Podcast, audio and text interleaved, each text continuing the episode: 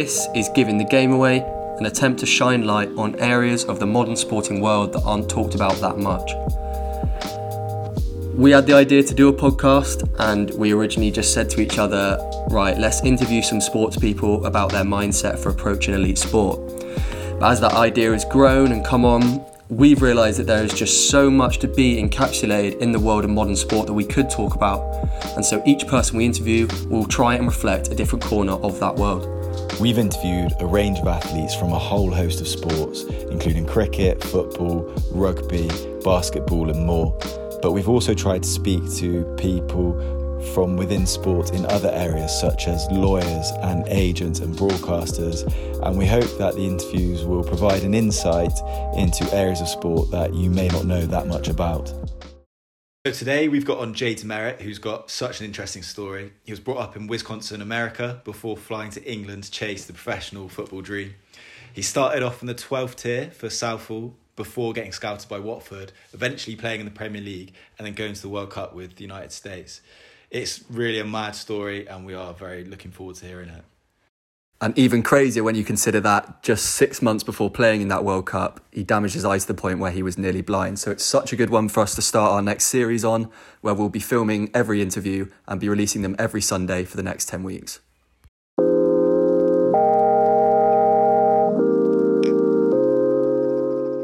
Hi, Jay. Hello. How are you doing? Yeah, I'm doing very well, thank you. Yeah, I live live in Vancouver. Okay, looking good. So mountains and the sea right here in Van and in Canada where I'm residing now. So yeah. So and I also didn't know as well about us asking you to do it the day after Thanksgiving. I don't know how many beers are consumed on Thanksgiving and whether it'd be the right time to do it, but. Well, The good thing about living in Canada is that not many people are partying right now. So it's, it's America. My family was down there, but again, of course, because I couldn't go there. I didn't really celebrate it too much, which is kind of not very cool, but in a way, it's one of those things. So yeah, we'll see. And on a sort of on a personal level as well, usually before I'm interviewing people or we do something like this, I'll sort of speak to my dad, who's a lifelong Leeds United fan, about who we're interviewing and things like that. But with me interviewing you today, I thought it was best me not bring it up because of all the pain that you'd caused him that day at the Millennium. Oh, he's a Leeds fan, is he? Yeah, loves Leeds a bit too much. So I think it was best to not cause that family rift by bringing you up. We'll tell him after the fact. It's always better after the fact, and I'm sure I'll touch on that game anyway, just to give him a little shiver to the side. Yeah, a little reminder, of all the trauma. Obviously, Joel's just touched on it there. One of your greatest highlights in your career was scoring at Millennium Stadium against Leeds in the playoff final, and you've had a lot of good moments like that in your career. But it'd be amazing to start at the beginning of your career. You were brought up in Green Bay in Wisconsin, which is obviously a well-known sporting place, but it's well-known for American football rather than soccer. So how did you actually get involved in soccer, or what we call football, as a young kid growing up in Green Bay? Well, I was kind of one of those footballers that was billed as an athlete first and a footballer second. So, for me, it was, growing up in Green Bay, Wisconsin, everyone famously knows that the Green Bay Packers are our hometown team. There's as many people in the stands, on a Sunday in the NFL in Green Bay than there is in the town itself.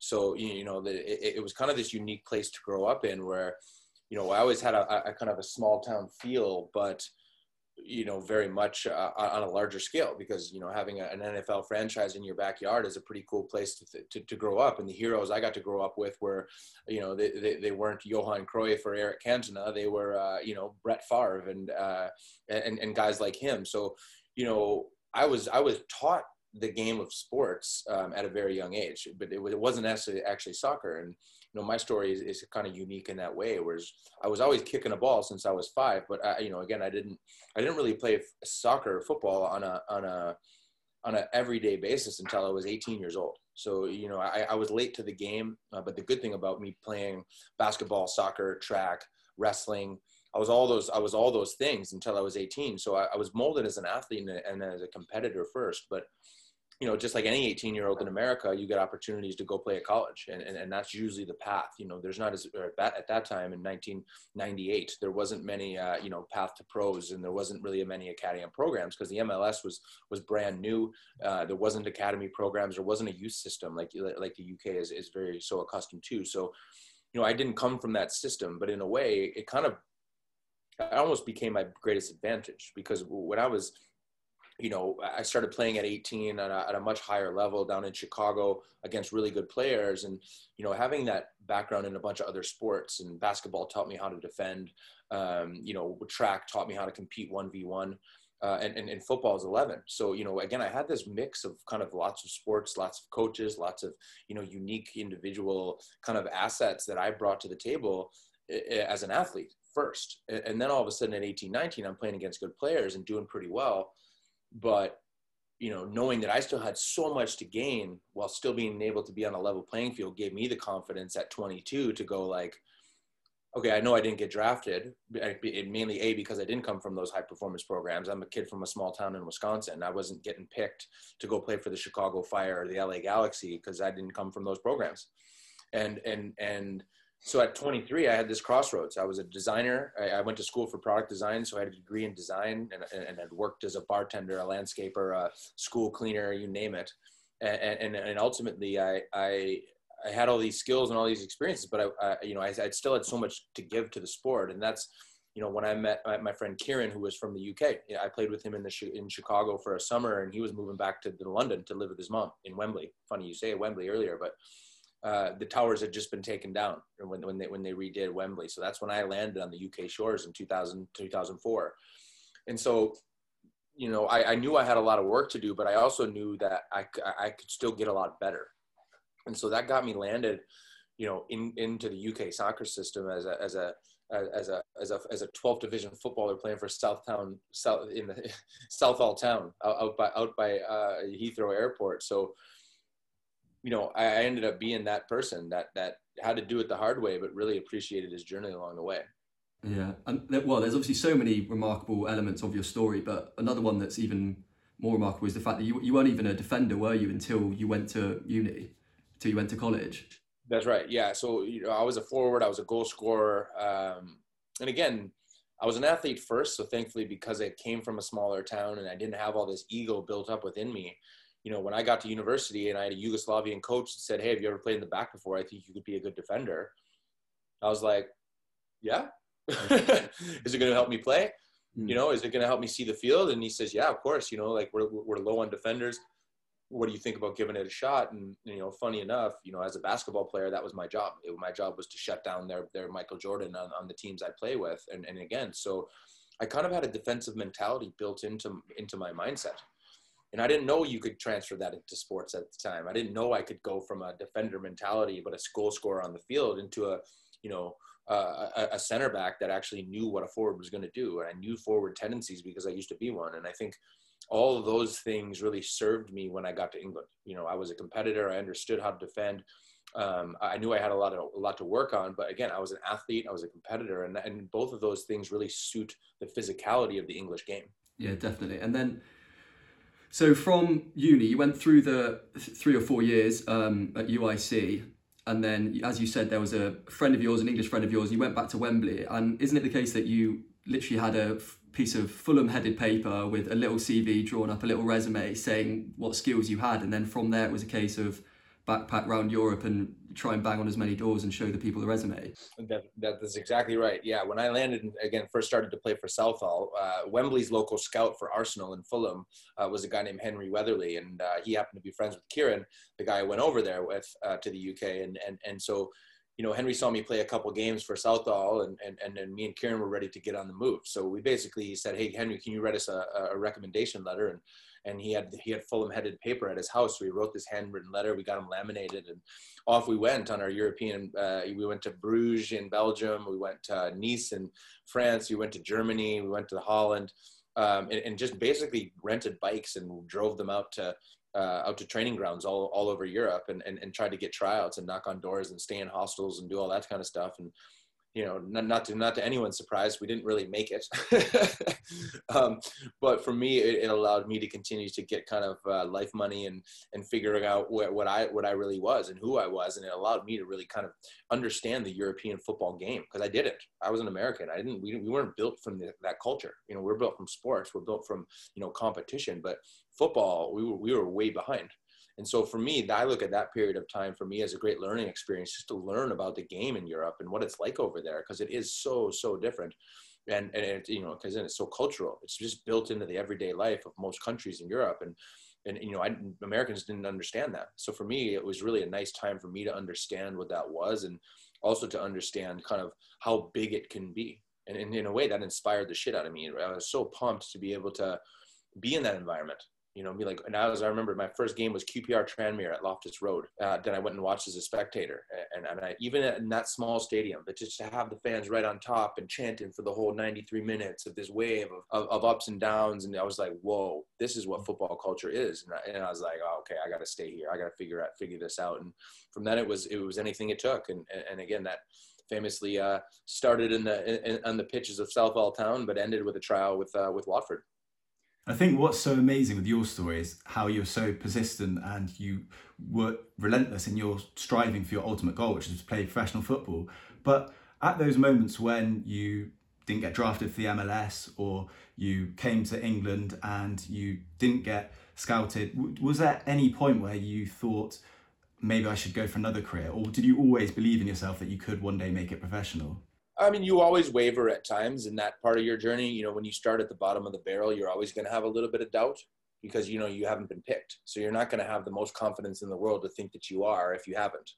And so I think that was always the reality in my brain. That was always the reality that I was facing. But no one knows the power of you better than you. And within that, you know, I knew that with limited experience, again, I'd played full-time football for 3.5 years. You know, I knew that I had a lot to give. I knew I had a lot to learn. But at the end of the day, I knew that I could jump a lot of people if I got good training, continued to keep the mindset, continued to work hard every day, and put myself in the shop window in as many ways that I possibly could. In a place like England that is so concentrated. The good thing about England is that within a 4-hour radius, you can see, you know, 96 teams and 200 professional scouts. That's insane. You know, that doesn't exist in America, because America is massive and you got one state or one thing to worry about. And if you're not getting picked, then good luck. You're not going to go try out for Colorado United when you live in Wisconsin. It doesn't work that way. And so that's kind of the way that it worked for me when I landed on England. I saw that opportunity, but I knew that I had a lot of work to do, but also I knew I had a lot to give. Mm. And so you played Southall, did you play that for a year or so? And then wasn't it a case of then trying pre-season with another side, and then from there came a friendly where everything sort of fell into place and the stars aligned a bit? Yeah, so I had a good season with Southall Town. My manager was moving to Northwood for the next pre-season. So he said, Jay, why don't you come here? It's a 9th division team. Why don't you come here? And he said, in the end of the pre-season, we got a friendly against Watford. Have you heard of them? And I, of course, I had heard of them. I hadn't seen them. I hadn't been to Vicarage Road at the time yet, but I knew they were a local club, and that meant I could potentially stay in London, which I was now accustomed to because I'd been there for over a year, and I loved it. I was living in Camden Town, you know, doing my thing, because I'm a big social person too. I like things outside of the game. You know, I'm not obsessed with just the sport. You know, I'm kind of one of those life obsessed people, because I've done a lot of things in my life and know that there's more to life than football. But in a way, it kind of created this perspective where all else fails, if I don't make it, I still get to live in London and learn about life. And that always kind of drove me too, just the ability to stay there for that reason as well. And all those things really helped me kind of create a mindset where I was ready for it. I was prepared for it, but I still had an open mind as to where it could go. And, you know, when I got my trial with Watford, it was with purpose. You know, you don't think you're going to go play in a World Cup when you're about to walk on trial with Watford at the time. But at the end of the day, it's like, that's why I went there. I went there to England and slept on attic floors for over a year for that time, for that moment. That idea was that I could get a professional tryout and make it.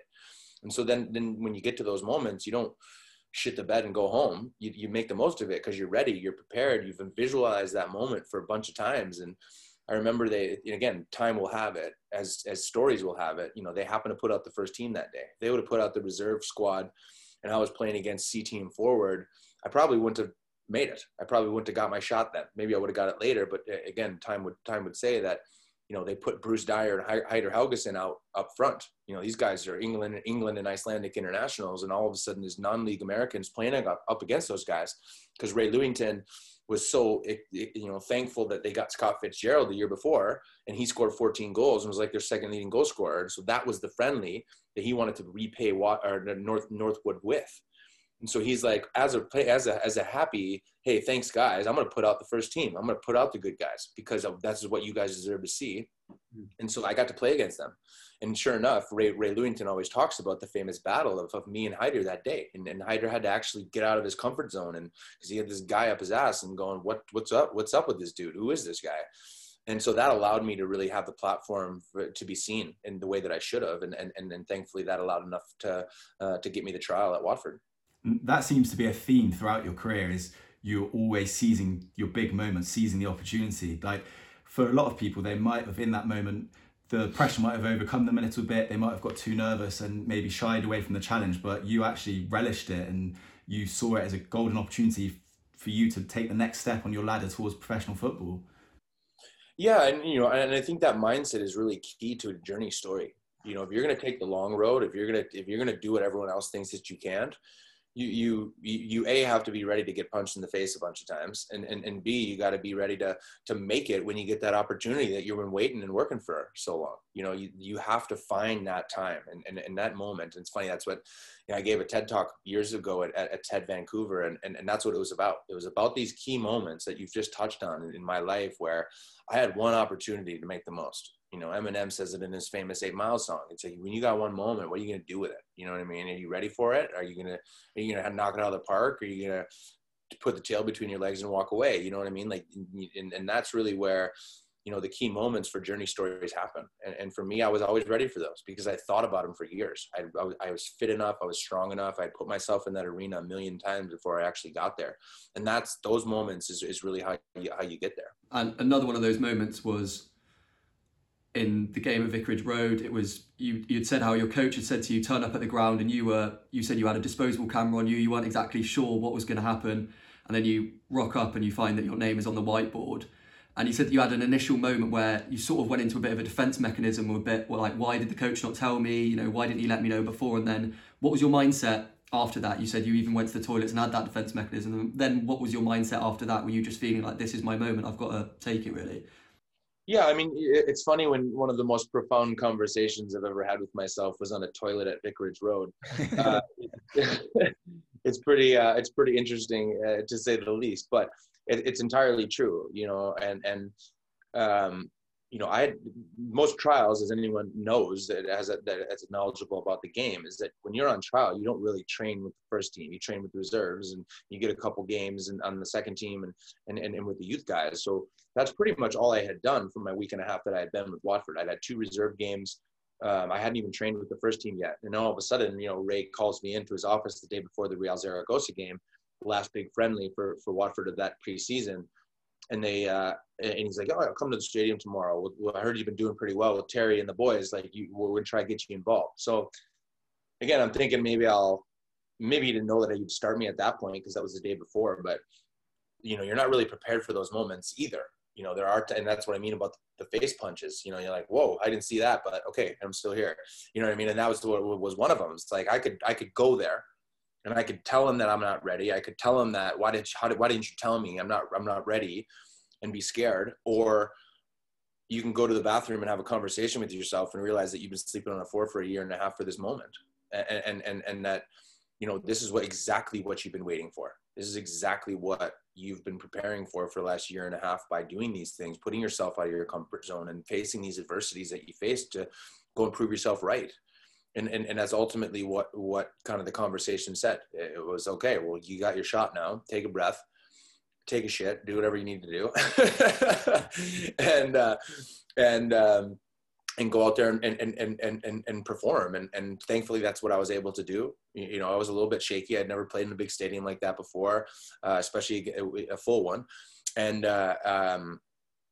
You know, again, but when you're ready for the bright lights, you're ready. And I've always been kind of one of those people that really likes to put himself in those lights and see what happens, because you know, that's what it's all about. It's about those moments and about those things. And, you know, all those people in the stands still want to be me. So why would you not be confident in that? And that's how you take confidence. It's how you build a better mindset that you get to instead of you have to.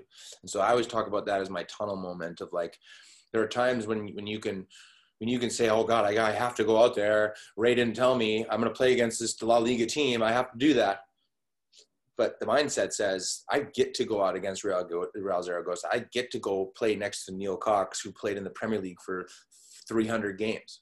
I get to be that guy. So shut up and go be awesome. And that's kind of the way it kind of works in my brain when I would be in those big moments. And again, those moved throughout my whole career from, you know, playing in the Premier League to playing in a World Cup. And, you know, again, nothing changed with that mindset. And again, that mindset really served me throughout my whole career. I think it's really interesting what you say there. And I think that's what makes someone particularly successful, a high performing athlete, is someone who can see an opportunity and not be like, oh, this could be, I could embarrass myself or I could have a bad day here and it's going to be really terrible. But it's to be able to reframe that and think, actually, no, this is a great opportunity. So for you, it was a case of, no, I'm not going to embarrass myself here. This is a great opportunity to get a contract, which is literally what I've been striving for my whole life. So that's just a really good mindset, and that's a real high-performing mindset that you've got there, which is so interesting. But also what I find really interesting is your manager, Lewington. He obviously threw you massively in the deep end there, a massive baptism of fire. But it sounds like he had a great way of motivating you and testing you and getting the best out of you. And I think Aidy Boothroyd, your next manager as well, did the same. So could you tell us a little bit about their leadership qualities, those two managers, and how they managed to get the best out of you? Yeah, well, I think, again, both of them had a profound impact on my career. You know, Ray found me. And what I loved and most respected about coaches like that, and Bob Bradley, my national team manager, was the same, is that guys like them are willing to take chances on people. You know, there's some managers that are very strict within their ways. They got their boys and they do their thing. They're not really taking chances on too many people. And Ray Lewington was someone that took a chance on me. He saw something in me that I didn't see. And, you know, sometimes good managers have a little bit of a knack for that. And I think Ray did. I think Ray was able to do that in a lot of different ways. And, you know, for him to take a chance on me and then stay with me was a huge part of the journey. But I think Aidy really brought me to the best player that I could be. You know, we both came from unforeseen circumstances. You know, he famously came from a youth director position at Leeds, and all of a sudden he's thrust into a first team manager position, and he's younger than five guys in the locker room. You know, he was 34 years old when he got the job, and we had Alex Chamberlain, Malky McKay, you know, Sean Dyche, like these guys were like 36, 37. And, you know, imagine being them and having a younger manager come in and tell you what to do. And after the dude has zero experience in professional coaching. And so it was kind of this dynamic, like neither of us were supposed to be there, but both of us were, and had so much positivity and energy for it that we were going to do it together. And he really empowered me to feel like that. And he empowered a lot of people, especially in that first season, those first two seasons where, you know, he really managed the people. And that's what Aidy's best managerial quality for me was. His ability to take us all as our individual pillars while creating a collective idea was really, I think, his greatest skill set. I think he really allowed us to be ourselves, really allowed us to, you know, kind of be inspired by his belief in us. You know, and I always say, like, he always used to do this thing after training every day. He'd grab one guy, put his arm around him, and walk him around the pitch for one lap and talk about anything. And, you know, it'd be like, hey, I thought you played like shit yesterday, but what's going on? Or it's, hey, I thought you played great yesterday. Or, hey, you just got here from America. I hear your story is crazy. What do you want to get out of it here? What do you want to be here? What kind of player do you want to be for this club? Those were his conversations with me. And so for me as an American that didn't really know how he wanted to belong there, I was just happy to be there. It really kind of shifted my gear to say, like, shit, I could be somebody at this club. I could, it looks like my manager believes in me. So, you know, maybe I could play next to Neil Cox. Maybe I could be the next Sean Dyche. You know what I mean? And for me, that was a big thing. And for me, you know, again, Sean got injured 6 weeks into that first season and tore his groin, was out for 6 weeks. I got five games in a row, and then he never saw the field and was gone by the end of that year. And, you know, I didn't go there to take his job, but I went there for that opportunity. And again, once I got it, I wasn't going to let it slip. And you know, I think managers see that in people and managers see that drive. And as I grew with my relationship with Aidy, you know, he saw that because of my story, because of my ability to relate to a lot of people, from the guys that don't get picked from the bench to the guys that are scoring goals and being captains, you know, he saw that in me in a lot of different ways and really brought that out of me. It seems like belief is a massive thing in your story. And obviously Aidy had that as well. I've heard you say that at the start of that season, he said to you guys at the start of the season, right, we will be getting promoted and we want playoffs at the very least. And it must have been, like you said before, giving you so much confidence that the manager has that belief in all of you. Well, yeah, and it has to stem from that too. You know, and we did this cool thing that season, or our promotion year, where we did this thing, I call it the circle mentality, because I give speaking engagements a lot on leadership and to youth programs and stuff. And I always talk about that year because it started as a belief from him. We were picked to go to the third division that year from every pundit in the UK thought we were going down. We just avoided relegation. We lost the first 3 games of the season. Ray Lewington gets fired, and we hire the Leeds youth director. You know, like, we're not staying up. And he walks in and goes, in the first day, we're going, but with this group in this locker room, we have enough to get to the Premier League. And we're like, who is this cowboy? You know what I mean? Like, I don't know what's going on, but I'm looking at the other guys going like, who is this guy? You can even pronounce his name. You know what I mean? Like, who is this guy? But in a way, we all learned to love that about Aidy. His belief was insane. His ability to inspire was very, very high level. And you know, by the middle of that season, we all believed it. But at the end of after training sessions on the Sundays, when we would come in, we'd all sit in a big circle in our training ground. So there'd be 30 chairs in the circle, and every week that circle grew, because every week we sat in a circle and looked at each other and talked about our performances, talked about how we could improve. Aidy would challenge us individually, but also we'd have a lot of conversations collectively.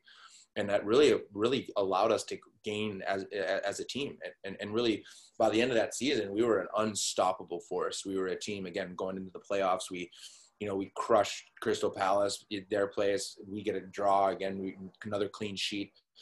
And we go into the Leeds final with, you know, nothing but confidence in a Leeds that thought they were going to walk it. And again, because of our belief system that had been built through that circle throughout the whole year, you know, nothing was going to stop us. Well, I was there on that day, and it did just, Leeds can be quite an intimidating team. You know, they've got such a big following. They're such a old, massive club. And it just seemed the two teams couldn't be further apart. It was just completely one-sided that day. Yeah, and I don't know what color jersey you were wearing that day, if it was white or yellow, but knowing your dad. But I think, yeah, for us, you know, I always say we won that game in the tunnel. If you ever look at the highlights from that game, they look at Watford, and we had this thing, like, throughout the playoffs, we had Jordan Stewart, our hype man. We had our big captains like Gavin and Malky, these kind of pillars of strength. And then you had like the worker bees like me and some of the other guys like, you know, Matt Spring and James Chambers. And then you had your key guys, you know, your thorns in the side like Marlon King, Darius Henderson, you know, these kind of, and Ben Foster in the goal. You know what I mean? Like, we had all of the parts that were necessary, but no one believed in us, except we had this incredible belief system ourselves. And we when you believe in yourself, you don't need anybody else. And this was very much what happened in that final. And when you scored that goal in the final and lifted the trophy at the end of the game, you won man of the match in the richest game in world football. Did you just have a moment where you pinched yourself and thought, 2 years ago, I was literally playing the 7th tier of English football, and now I'm winning man of the match in the richest game of world football. Like, this is what it's all about, basically. Yes, you have those moments. And you know, I guess for me, that moment was extra special because I got to share it, thankfully, with a bunch of people in that stand that day. You know, it wasn't, you know, my parents hadn't come over very often. You know, this was the time where my whole family was over. My brother was in town. You know, they had never seen me play in that type of environment before.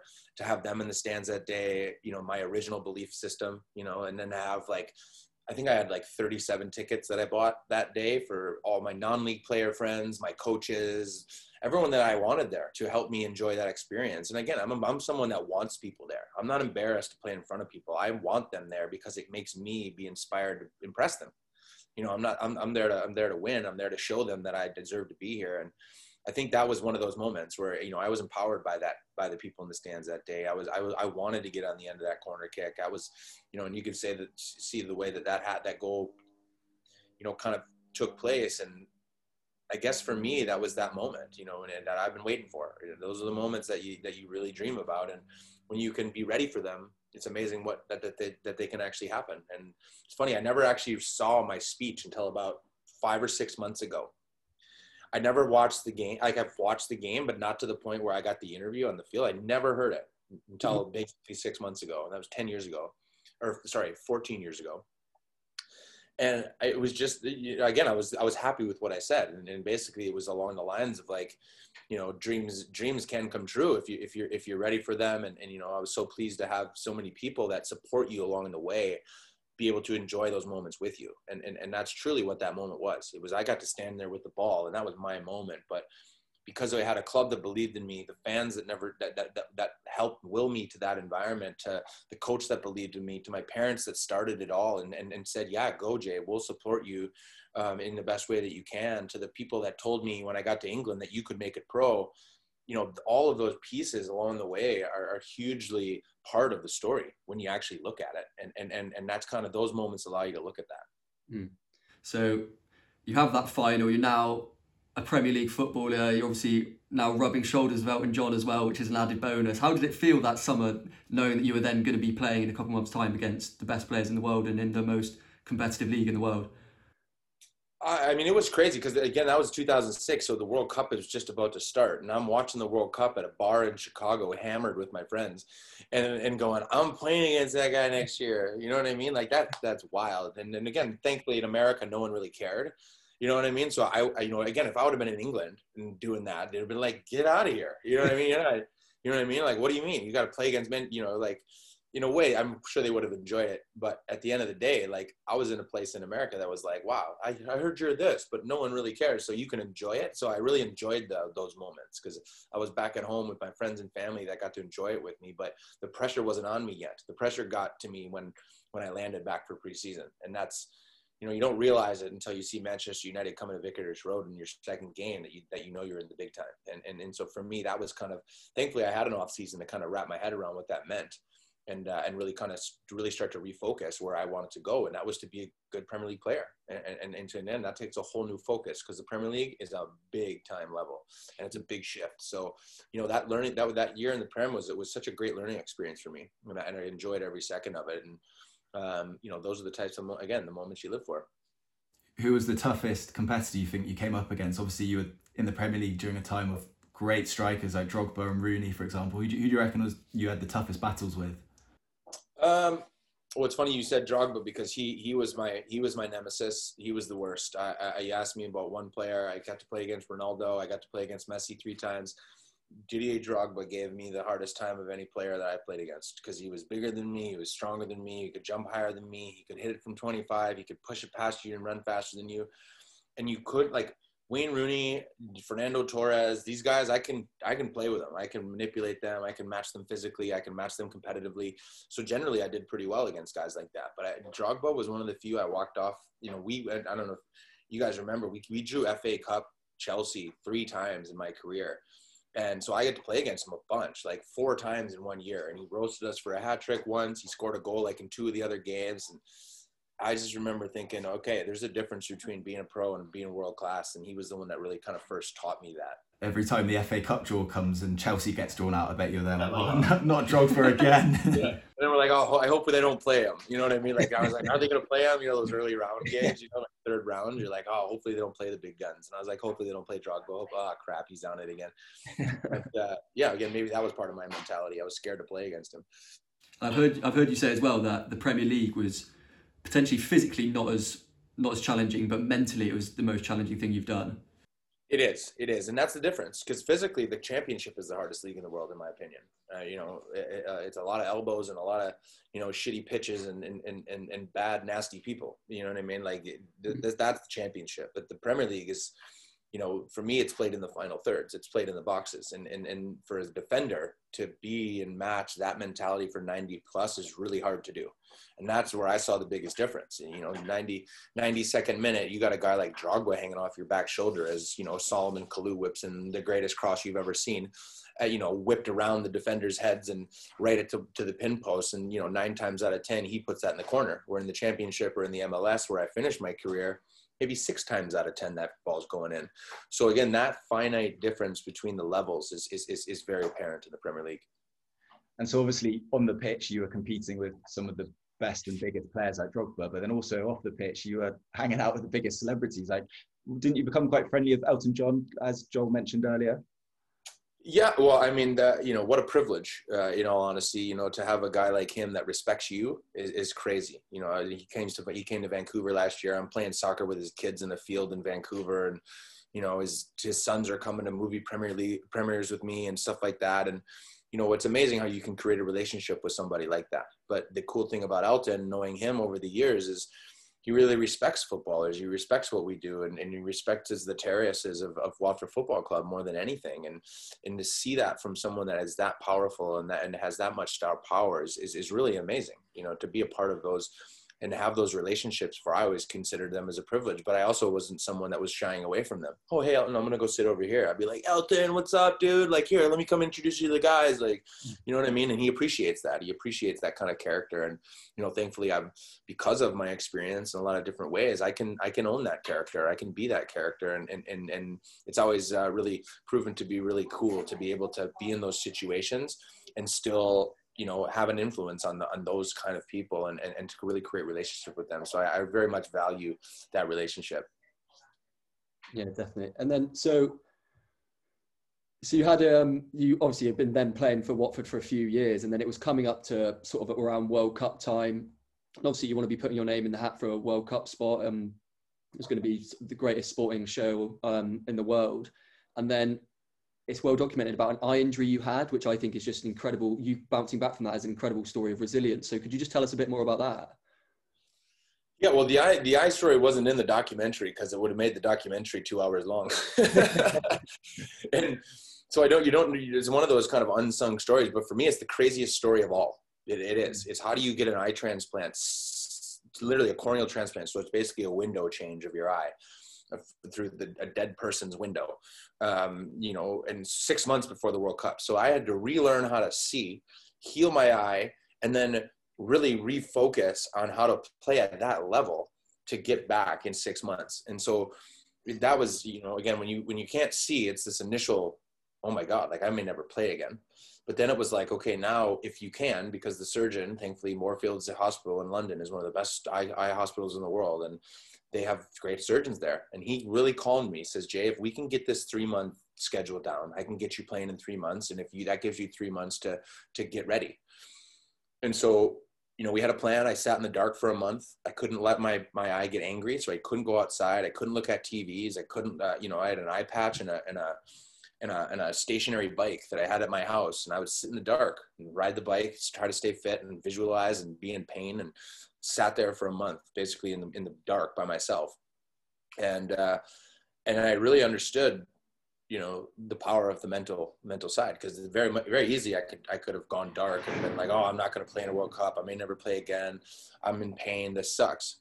But in a way, you know, I had to use that time to, you know, again, visualize. And I had a coach that called me from the US and was like, you know, this is really crazy, but you're my guy. Like, we had just beat Spain. I was a coming out party, like at the 2009 Confederations Cup. We lost to Brazil 3-2 in the final. And I was a huge part of those wins and games in the Confederations Cup against the world's best players. And so I had enough confidence from that 2009 season to be like, okay, if I can get fit, don't lose you where you've been.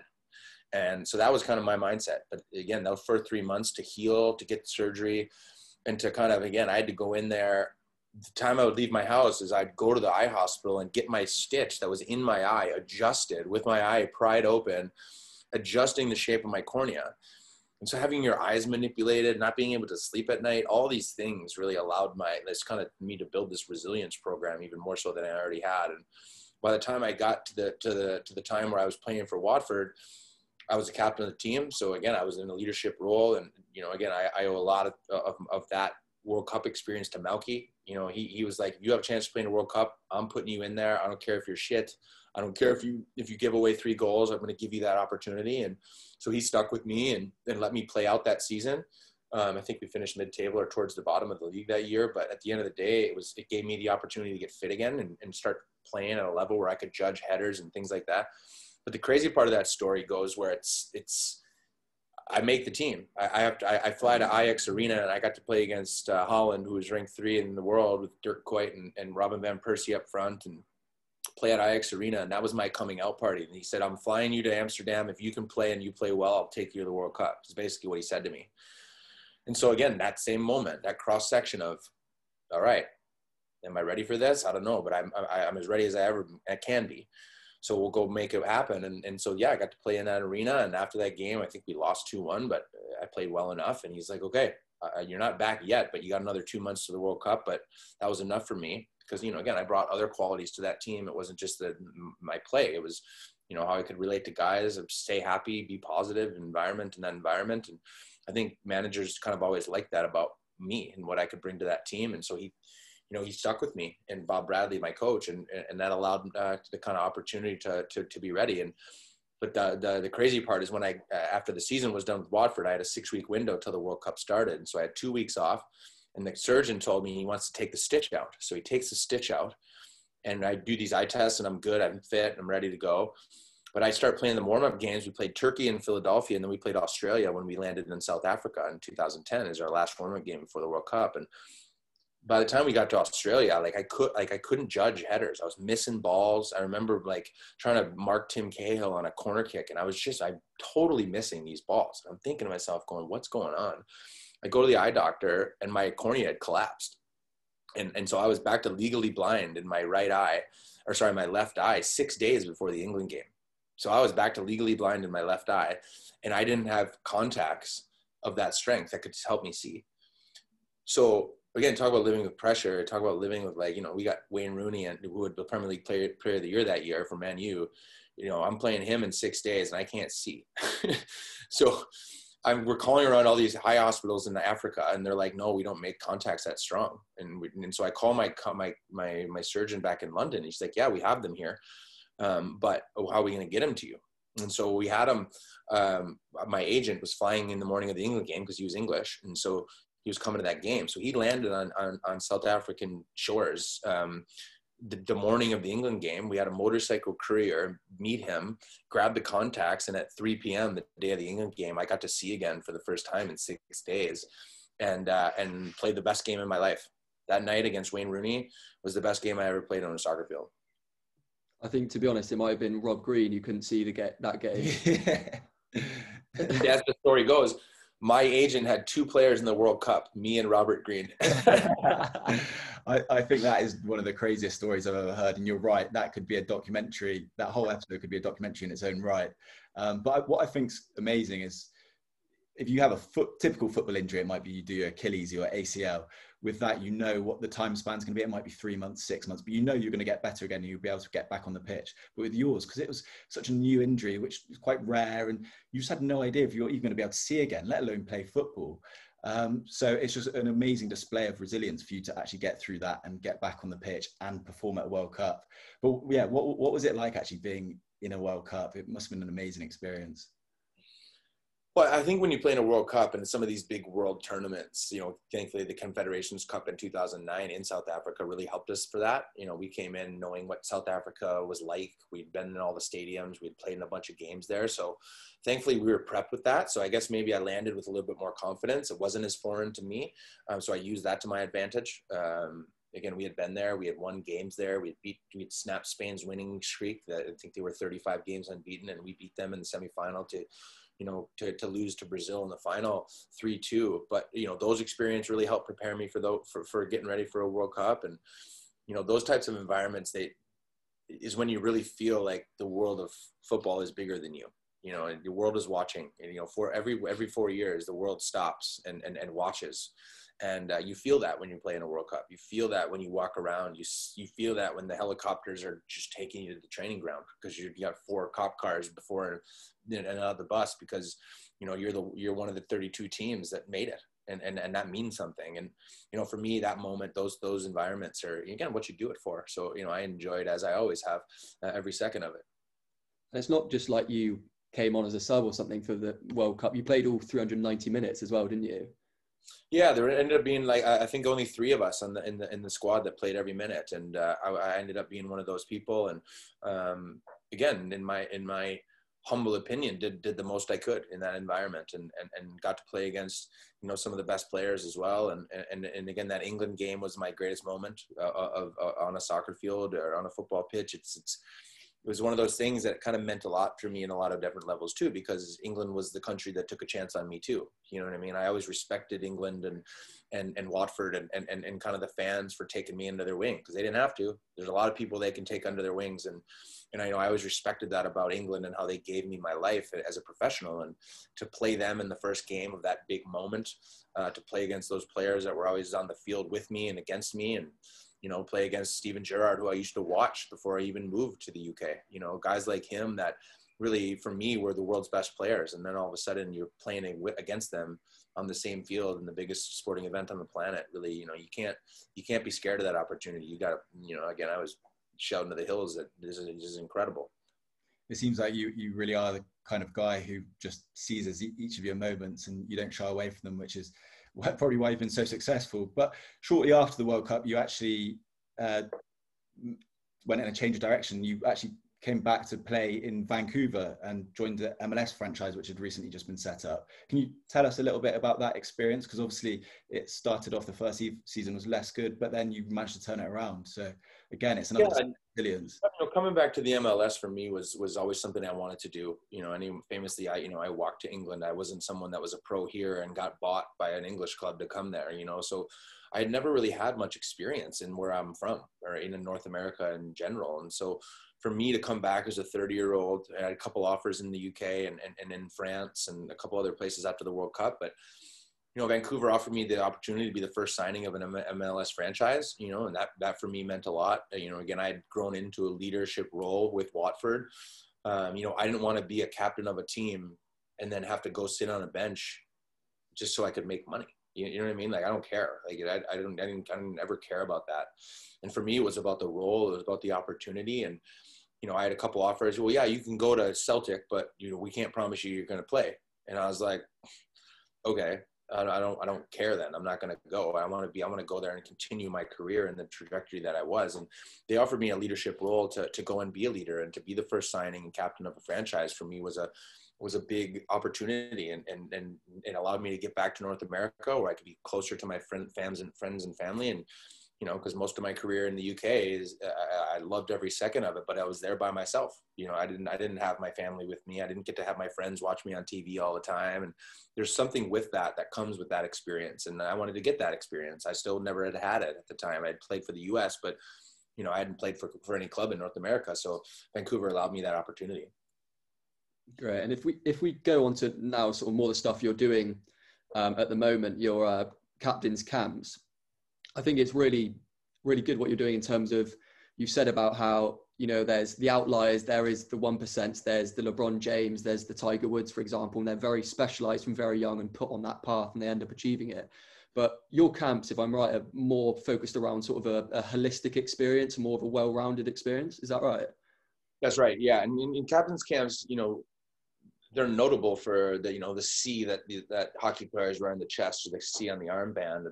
And I was a captain for many years. And so people think that it's that, but you know, captain's camps are based on the whole idea of captaining your own ship. It's this ability to, as a young person and as a growing young adult, is, you know, those are the skills you need to learn. You got to learn how to navigate your ship. And that's a skill set. That's surrounding yourself with mentors that are good at things in front of you. That's asking good questions. It's being a good teammate. It's all those types of things that really allow people to develop their own stories. And captain's camps was developed because I started to work for the White Caps and work for, you know, Watford, and being an ambassador and talking to these broken 15-year-olds that got released from the clubs. And they're going, well, what am I going to do, Jay? You do a bunch of stuff. Can you help me get a job? Can you help me get a university scholarship? And I'm like, you guys are 16. You don't know.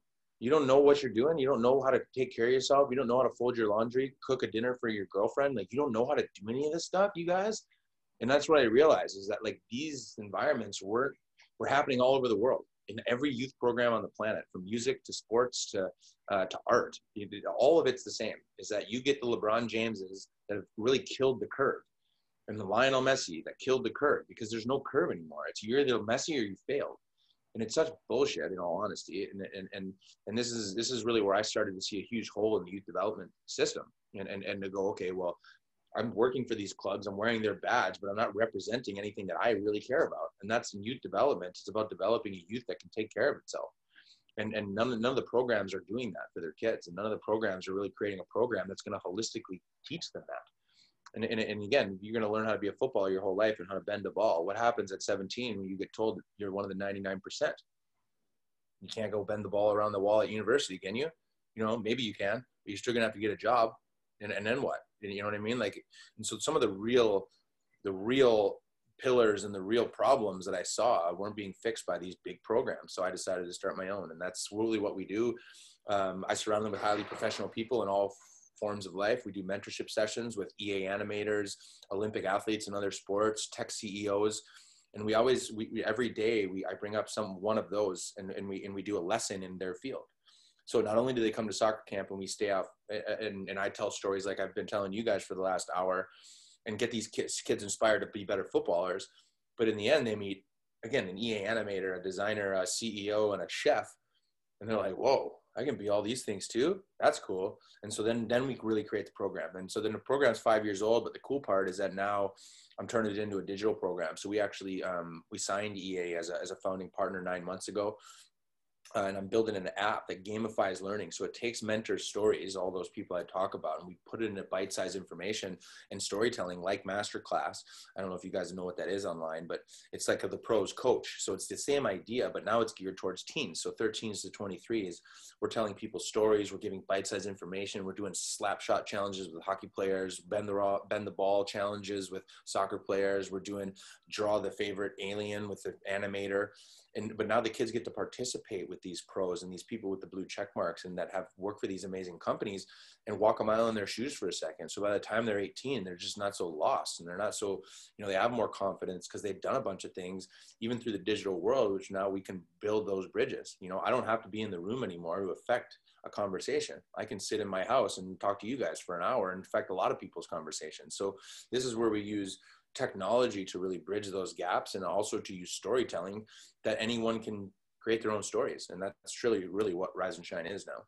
I think it's really important work and it's really commendable what you're doing. And it is so important because, I mean, one of the reasons you're so successful is because you had all those well-rounded experiences. You went to college, you studied design, you played 3 different sports to a high standard. So you had all of those skills that could feed into your football. And also it gives you a backup if football doesn't go to plan, as you say, at 18. But then also, for the ones that it does go to plan and they do become professional footballers, they need a career after football as well. So it's good to have these other interests which they can fall back on as well. Well, exactly. And you nailed it.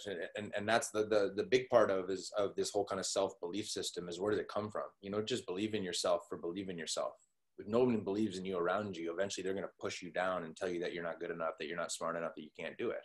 That's what happens to most kids. And that's why they have mental health problems when they get out of these programs or when they finally see the light when they're older.